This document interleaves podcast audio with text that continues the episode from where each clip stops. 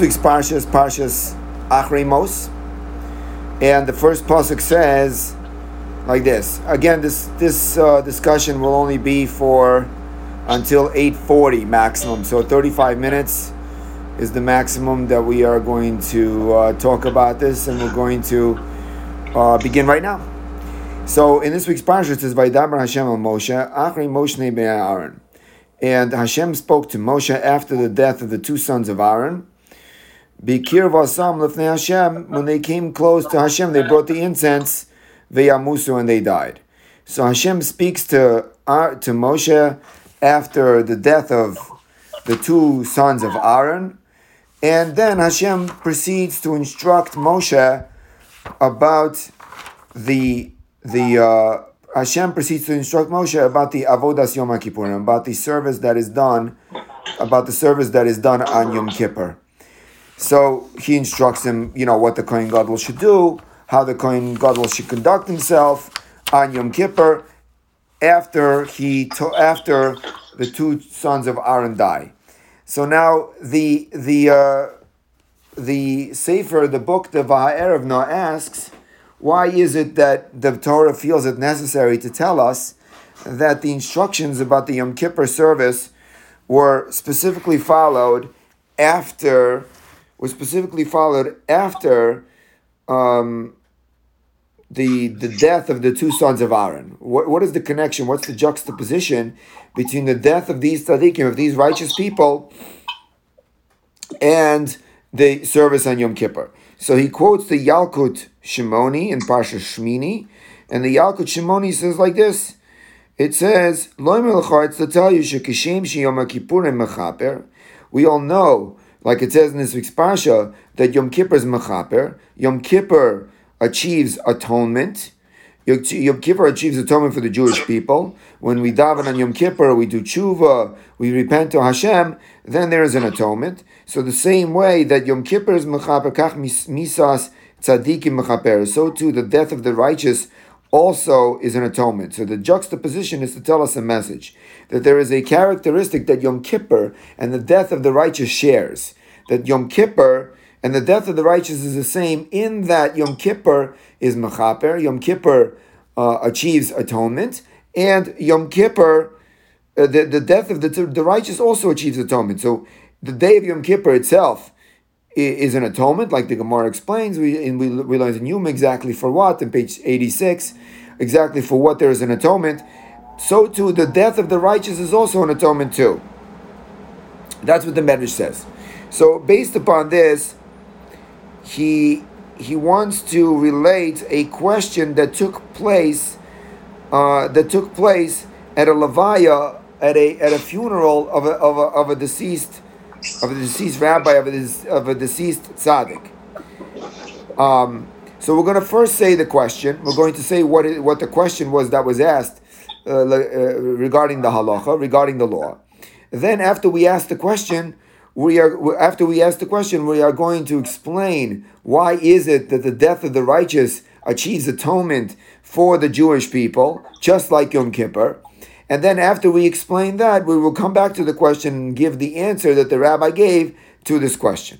Okay, so now we begin. The first thing is the question. What was the question?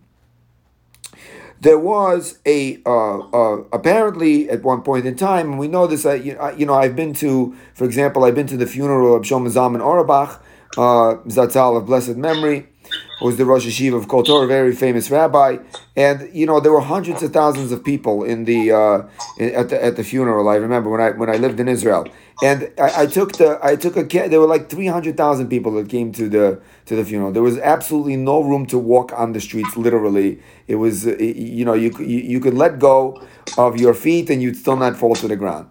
The next day, I took a cab with my wife, and the and the the cab driver says, you know, I'm so distraught. I don't understand there was a person that lived in this city, in the same city that I live, and he died. There were 300,000 people at his, at, at his funeral. And I don't know who he is, and I don't know why they were there. No idea. But he was, he was a righteous person, so he was very distraught about that. So it happens? Sometimes there's funerals like this for tzaddikim, for righteous people, where there is a, a, a huge gathering of people that are mourning the death of the of the righteous. So this was one of the story like this. This was a story like this that there was a person that passed away, and there was a levaya, and there were a lot of there were a lot of um, there were thousands of people at this at, at this funeral. Says the Vehaarev Na, and it, it was very pressured, very squeezed. Everybody was squeezed together. There was no room to move. So this fellow that was part, that was participating in the funeral, this fellow that was participating in the funeral was so um, is feeling like he was getting crushed so what he did was, in order to save himself, he climbed on the roof of a car. So this way he would avoid being crushed against the wall or being squeezed by the all the people that are around. So he climbed on the on the roof of the car, and when other people saw that he was standing on the roof of the car, they also jumped on the roof of the car also to do this to, to copy him to do the same thing that he did. So there, there. Uh, after a while, there were a bunch of people standing on the car, maybe four or five people standing on the roof of this car. So what happened in the end? What happened in the end was is that the roof of the car collapsed. He was standing. They were standing in the car, and it collapsed. It went straight into the cabin of the car, and and and and, and ruined ruined uh, ruined the roof because there was I guess there was a lot of weight on top on top of this car. Maybe it wasn't such a strong car. I don't know. So Ruvain, after the after the funeral was over, Ruvain was was was nervous that uh, you know he was a conscientious person, a citizen of the world, a person who fears Hashem, a person who wants to do the right thing. Ruvain was worried that he is responsible for the car. So what he did was is he, he wrote down the, the license plate of the car and, and, and the number so that he can figure out who was the owner of this car. And after the funeral was over, he went to the rabbi and he asked him the following question. He said to him, Number one is, Am I obligated to pay for this car. We know we have a Masechta in Shas, we have a Masechta in the, uh, we have a, a, tractate in the Talmud Bavli that deals with damages and people's responsibilities for damages, uh, namely Baba Kama. And there we have such a concept is called a mazik, a person who does damage to other people's property, they're responsible to pay for it. Is he responsible to pay for the car? Or, or is he not responsible? Perhaps maybe it was, what he did was, uh, was an onus. Perhaps maybe he had no choice he was in, he was in danger of being crushed by the by, by the sea uh, of people, and in order to save himself, he climbed on top of the car, and it wasn't his fault, so to speak, that, that, that he did damage to his car. Is he obligated to pay for the roof of the car? That's uh, that's question number one. He asked. Question number two he asked is how much does he have to pay? Because at the end of the day, he wasn't the only one who was on the on, on the roof of the car, as we said. There were other people that climbed on top of the car. Five people. There were eight people on the car. So if there were eight people on top of the car, does he have to pay the eighth of the damage? Does he have to pay the whole damage? How much does he have to pay? That was the question that he went and asked the rabbi. The reason why we're talking about this question is because we're talking about a funeral, and like we began with our with our discussion, the the the the parsha begins with the death of, uh, of, of, of the two children of Aaron, right? So we're talking about the death of a tzaddik, just like the children of Aaron were, were, were, were, were tzaddikim, they were righteous people. And, and, and, and so th- this gives us a reason to, uh, to digress into a halachic shaila, into a, a Jewish law question. And the Jewish law question is that we're asking is what happens if a person participates in a funeral, like we said, and does damage in the process? Is he responsible to pay for the damage that he has done? That's the question that, that, that was asked to the rabbi. So now that we asked the question, we're going to leave the question for, for the moment, and we're going to answer or discuss the first thing that we mentioned beforehand. And what did we say?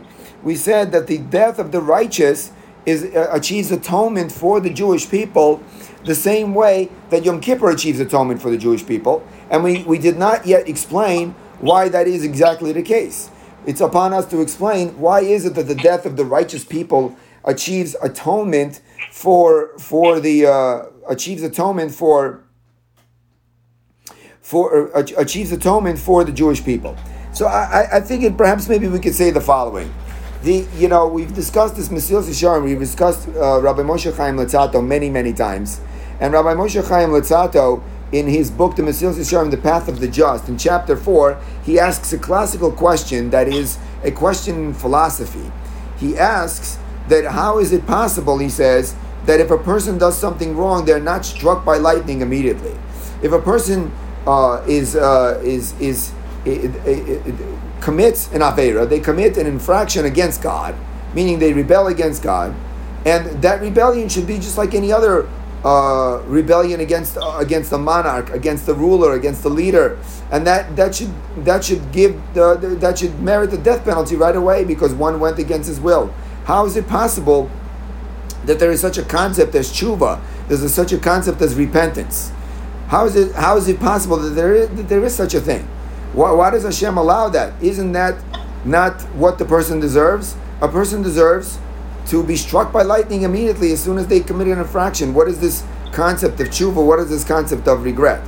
For example, says the Mesilas Yesharim, if a person commits murder, how could they ever do tshuva for that? How could they ever fix that? How could they ever clarify that? That should be uh, uh, that is a uh, um, a capital offense which deserves uh, the immediate death penalty. There should be no possibility for tshuva for such a thing. So how does Hashem allow the how does Hashem allow tshuva in the first place? So here in chapter four of the path of the just, he answers this question, and he says, he says that if uh, when Hashem gives a person opportunity to do tshuva, what he does is like this: is that what what hap- what is the process of tshuva? The process of tshuva is repentance. He says is a person recognizes the sin that they did, and they admit to the sin that they committed, the murder that they committed, the adultery that they committed, uh, if they stole from somebody, they stealing from someone, and they have regret, and they have a complete regret that that that they that they would they didn't want to do this in the first place. They would have never even done this, and they bring themselves to a, a state of mind psychologically where they believe that if they would have the opportunity to do this again, they would never do this again, and this causes a person tremendous tsar. Person is you know when we when we when we feel like we did something wrong then then it causes us pain. Uh, it causes us pain that how could it be such a thing? And because of that we leave it. And this is what he says. I'm going to read some of the words. At the at the, at the end of the statement says umistar biliboy a person has pain in their heart when they do tshuva and they want and they desire that they should have never committed this infraction. They wanted that it should never have happened. That's what they want. And therefore they make a commitment that they're not going to do it in the future and they run away from it. Hine, behold, Akira Sadavar Miritzono, this type of uh, this type of removal of the matter from a person's will, uh,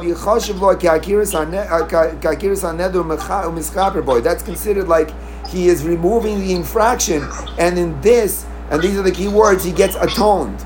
So what's atonement?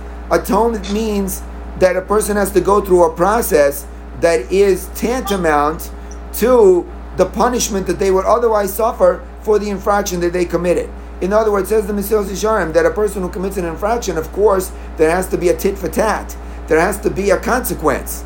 But if they go through a process that's tantamount, that is equal to the consequence that they have to go through, then that's good enough if the person feels pain and regret of what they did, and they actually go through the process of this pain to the point where they, they truly don't want to be the person that they were at the time they committed the infraction, then that takes place of the retribution that should come from God. And when it takes place, that achieves atonement. So this is what atonement is, according to the Mesilas Yesharim. The atonement is is that a person has to go through a process of tribulation, and this will give them their atonement. Okay, this is what he says. So perhaps maybe we could say the following. What's our question that we're trying to answer? The question again that we are trying to answer is is that why is it that the death of the righteous achieves atonement for the Jewish people? We know that the righteous people they they hold up the world. They are the they are they are the the elite, the spiritual elite amongst us. They are the ones who are who are pure, who who hardly make mistakes. They're the ones who are connected to God. They're the ones who are studying they're the ones who are studying the Torah truly. They have they have all the attributes that we learn in the books and that we hear in the classes. And the, the, these people, because they exist, God, so to speak, allows the rest of the world to exist, right? Because it, it God says to Himself, it is it's fitting, it's kedai that that the whole world should exist for these people. So what happens is is that on their on their on, on their merit is the is the is the existence. So what, when they pass away, when they pass away, now we no longer have this benefit. Now we no longer have the benefit of the righteous to be amongst us. This should cause us pain. This should cause us travail. This should cause us to to to, to have to, to, to, to feel that, that, that we're lacking, that we're orphans, so to speak, that we don't have the spiritual giants, the spiritual leaders that, that, that have been lost. And if you take a look, if you uh, if, if we take a look and we examine what happened during this this pandemic, which is still going on, there's a lot of righteous people in New York, that a lot of Torah scholars that have passed away, unfortunately. Rahman al This in itself, it, this this travail, this pain that the Jewish people suffer of losing their leaders, of losing their righteous, it in itself is an atonement because it takes it it, it sort of replaces the retribution that should be taking place as a result of their infractions. So this is this is the reason why the righteous have a power. The, the death of the righteous has the power to atone for the Jewish people the same way that Yom Kippur does. And Yom Kippur, like we explained, Yom Kippur has the power of atonement because you go through the process of tshuva, you go through the process of repentance.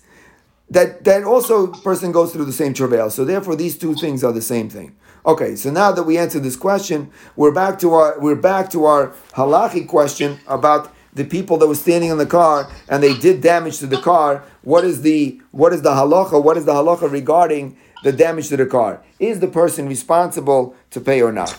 So the Erev Na says that this question was asked to Rabbi Yehuda Aryeh Dinner Shlita. Of uh, Rabbi Yehuda Aryeh Dinner um, was asked this question, and he said the following. He said that this actually this is a Gemara in Tractate Baba Kama. I'm going to open it up in Tractate Baba Kama on page 60b. The Gemara in Tractate Baba Kama says that David Hamelech, the King David, asked his Sanhedrin, he asked his rabbinical court the following question. He asked them whether or not a person is allowed to save themselves with other people's money. So we're not going to get into it now. I think we've talked about this in the past. You know, can a, can a person use somebody else's car to escape some to escape a dangerous situation? Can a person take another person's kidney in order to save somebody else's life? Can a person take somebody's liver after they posthumously, after or a kidney posthumously after after the, uh, in order to save somebody else's life? Is a person allowed to do that? So this is the question that he that that, that he asked, and according to Tosfos' interpretation, is Tosfos says that, that it's not exact. He didn't ask the question exactly this way because, of course, a person is allowed to take other people's stuff in order to save themselves. Because, as we say in the Gemara in Yuma, on, on uh, uh Tractate Yuma on page eighty-five b, that that it says in Parshas Achron, you should live by the mitzvahs, and not die by the mitzvahs. That a person is not, Hashem does not expect us to die in, in, in, in fulfilling the mitzvahs. Therefore, we're allowed to do anything in order to save our lives, including taking somebody else's money, uh, it's taking somebody else's money or somebody else's possessions, some you know maybe stealing somebody else's helicopter to go pick them up from a mountain where a person is, is stuck where they're going to die. Things questions like this. We're allowed to use somebody else's in order to save a life. A person is allowed to transgress the Torah, stealing in order to save a life. So that's not the question that King David asked. The question that King David asked was, is the person have to pay for it afterwards? If let's say I take your car in order to save somebody else, I steal a car to save somebody else or to save myself, and then I total the car.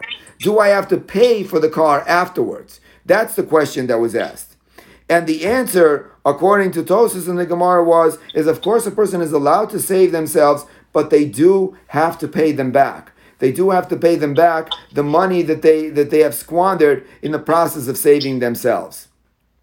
So in our case, in our case, says Rabbi, uh, uh, and this is let's just before we uh, before we, we we say we go back to our case. This is recorded in the code of law in the Shulchan Aruch in Siman Shin Nun Ches, code number code number three hundred and fifty eight. It is recorded in code number three hundred fifty eight, number four, and the, the code says like this: Afilu bisakonas mavis. Even if a person is in danger of dying and they have to steal from, from their friend in order to save themselves. You're not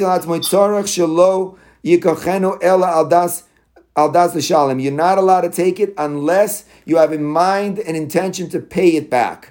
That's what the that's the code of law. So a person is allowed to steal in order to save themselves, but they're not allowed to steal if they're not planning to pay it back. So th- th- that's the code of law. So back to our case. What is our case? Our case is is that this fellow he was in danger. Maybe you get trampled. People get trampled sometimes in, when there are huge crowds and things happen, like in concerts, at uh, at sporting events. People get trampled. He was in danger of this, of this funeral. There were thousands of people there, and he was he felt like he was in danger. Maybe he would get trampled, so he climbed on the roof of the car. Good. So he used somebody else's car in order to save himself. Fine. But then afterwards, he caused the damage to the car. He caused the damage to the car and now and, and and now he wants to know whether he has to pay for that damage. And the answer is according to what we said you're allowed to climb on top of the car. You're even allowed to damage the car. But in order but you have to pay for the damage that you caused to the car in the process of saving yourself. The fact that you saved yourself is not enough of a reason to, to absolve you from the payment. So the answer to the first part of the question is, is a person obligated to pay, to is a person considered to be a, a damager when he damages somebody else's property in the process of saving themselves? Such as in our case where they climbed on top of the roof of the car and the, and the, and, and the roof collapsed. And the answer is yes. They are considered like they are doing damage. And because they're considered like they are doing damage, therefore they have to pay. Now the second part of the question was, is how much do they have to pay? Do they have to pay the entire amount? Do they have to pay the entire amount, or do they pay an eighth of amount? Because remember, in our case, these people who climbed on top of the roof of the car, there were eight people on top of the car, and the roof only collapsed after the eight people. So does this person have to pay the whole thing, or does he have to pay, or does he have to pay, or does he have to pay um, an eighth of the damage? So on this, Rabbi Dinner said that this is also a Gemara in Tractate Baba Kama the Gemara in Tractate Baba Kama talks about a case where five people. This is in on on page uh, on page 10b. The Gemara talks about a case where five people sat on a bench. Five people sat on a bench, and the bench and the bench collapsed. And it's it's actually a little bit an involved.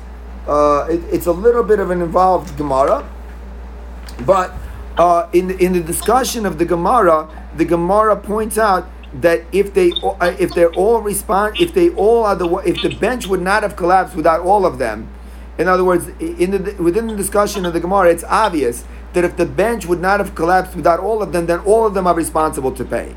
Even if the first one sat down and even if the bench was going to break later or whatever whatever the situation is if they are all responsible for the bench breaking meaning that each of their weights contributed for the bench to break then they all have to pay so if they all have to pay, then they have to share the damage of what they have to pay for. They all have to share. Uh, they all have to share the, uh, the the amount they pay. So let's say it was uh, it was eighty dollars, and they and, and there was eight of them. So then they have to pay ten dollars each. Each one has to pay a tenth of the amount. That's according to according to what what, what, what the Gemara says. That's how he he he answered his question, and therefore he said to him, "Yes, you do have to pay for the roof of the car." Because you stood on the roof of the car, but you uh, you stood on the roof of the car, but you you don't you, you don't have to pay the entire amount, even though you were the first one on, and we, we don't know whether the roof of the car would have collapsed uh, just because of you. We don't we really don't know. It's only after all the other people got on the top of the roof of the car, then then it collapsed. So therefore, we'll assume we're going to assume that all of you caused the damage, and since all of you caused the damage, Therefore, each one has to pay his part for for the car. That's that's how he answered this halachic question. And now that, we're finished with the point that we wanted to make, which is going to give a little bit of a deeper explanation as to why does a person have to pay for for damages that they cause that they are responsible for. So here we have in the discussion in this book called the Mishmeres Chaim. It's a very involved discussion. Maybe we'll, we'll see how much of it we will mention. But here in volume two, in section called Nizikin, which is damages number seven, he gives the following. Uh, he gives the following explanation. He says, "I'm going to read a little bit so that I have clarity of what it is exactly that that, that he says." He says that Gabi Nizikin by damages by damages the obligation of the Torah that the Torah obligates a person who does damage is what is to pay to their friend. Now the obligation. What is the obligation? We, you know, we have the we have mitzvahs. We have six hundred and thirteen mitzvahs. Each one of the six hundred and thirteen mitzvahs has their unique has their unique obligation. What's the obligation in damages? The obligation is to pay to the friend the damage that they caused. He says, "Va'az etzem ha'hezik shel chaveroi." And what is the mechanically? What is the catalyst? What is the catalyst that is that, that for for the payment? In other words, what is the first cause that for the payment? The actual damage. The once the damage occurs, the damage becomes the catalyst for the obligation to pay. The zeh, he says, that's what obligates the payment to the friend. He says that the action of the damage itself, meaning that the action of doing the damage itself is not what makes a person obligated to pay, but rather Rather, it is the it is the damage that is caused by the action that obligates to pay. In other words, I could take I could step on top of the car. That's the action. I could step on top of the car. That's the action that I'm that I am that, that, that I'm performing. But once the but that action itself does not cause the the obligation to pay. It's as a result of the action that I did now there's a damage. Once the damage exists in the world, now that damage itself is the catalyst for my payment. So therefore, if you are standing on top of the roof of the car, according to this explanation, that's okay. You you you you did an action of damage, but it didn't cause any damage. So therefore, you're not obligated to pay. But once the roof of the car collapsed, now there's damage as a result of your action. That damage is the catalyst that the Torah says the damage happened as a result of your actions. Now you have to pay. And since all eight people stood on top of the car, right, and all eight people caused the damage, now there's damage as a result of their actions. Therefore, that damage is what obligates them to pay, and therefore each one has to pay uh, an eighth of the damage. Okay, so that's that's that, that, that you know dabble a little bit into the uh, Talmudics Talmudic process uh, of analysis regarding this issue. So just to summarize all the things that we said, we said that the that the the, the that the righteous people are the the, the righteous people are the uh, the righteous people are the uh, the the the lead um, the spiritual lead amongst us. And the, and and and the reason why we have favor with God is because of them. And and the and the world exists is because of them. And so the the in this week's parsha, the Torah tells us that the two sons of Aaron who were righteous passed away in order to give us a message that when the righteous pass away, then that causes atonement for us, for all the Jewish people, the same as Yom Kippur. And we explained that's because it is like the righteous passing away is a little bit like tshuva. The same way that by tshuva we have travail, the same way that by tshuva we have pain of regret, so too by the righteous we have pain of missing our, our, our leaders are uh, the, uh, the eyes of the nation, ones that lead us and inspire us to become better people. And so therefore we have atonement for that also. That's that we said. And then we so we asked the halachic question. We said that if a person uh, if a person is in danger of their life and they use somebody else's property in order to save themselves, then in, in the process they damage the property, do they have to pay? And the answer is yes, they do have to pay. Of course, a person is allowed to save themselves because a person doesn't have to keep the Torah if their life is in danger, but but but but but after the danger goes away and now they save themselves, now there's damage that they caused. So that does not absolve them from doing the from from from uh, from payment because at the end of the day, it's their actions that cause the damage, as we explained in depth, right? And however, we said that a person only has to pay for the amount of the damage that they caused. So, uh, as uh, uh, a, so if, if, if, if a group of people together did the damage and each one of them contributed to this damage together, then each one pays their share. Each one has to pay their share, and, and, and that's how much they have to pay, and that's it. So this is what um, this is the message that I wanted to share with everybody this evening. We should uh, we should merit to have a lot of righteous people amongst us. We should merit to have uh, tzaddikim and and talmidei chachamim and we, uh, righteous people and Torah scholars that we learn from, and they should inspire us to be better. They should inspire us to grow and and and and and chas v'shalom, we should not have the the, the, the pain of, of, having something like that and then losing it. We should have it forever and always that be until until Mashiach comes. Thank you very much, everybody, for participating, and a good job. Yes, Dora. Ah, thank you. Can I ask you a question? Do you prefer that I'll call you not through Zoom time because it's kind of uh Yeah, maybe maybe you send me a text because we're we we don't yeah, we're we we're on the time limit, so it'd be better if we I conclude. I will. Okay. Thank you. Thank you. Bye-bye. Bye bye.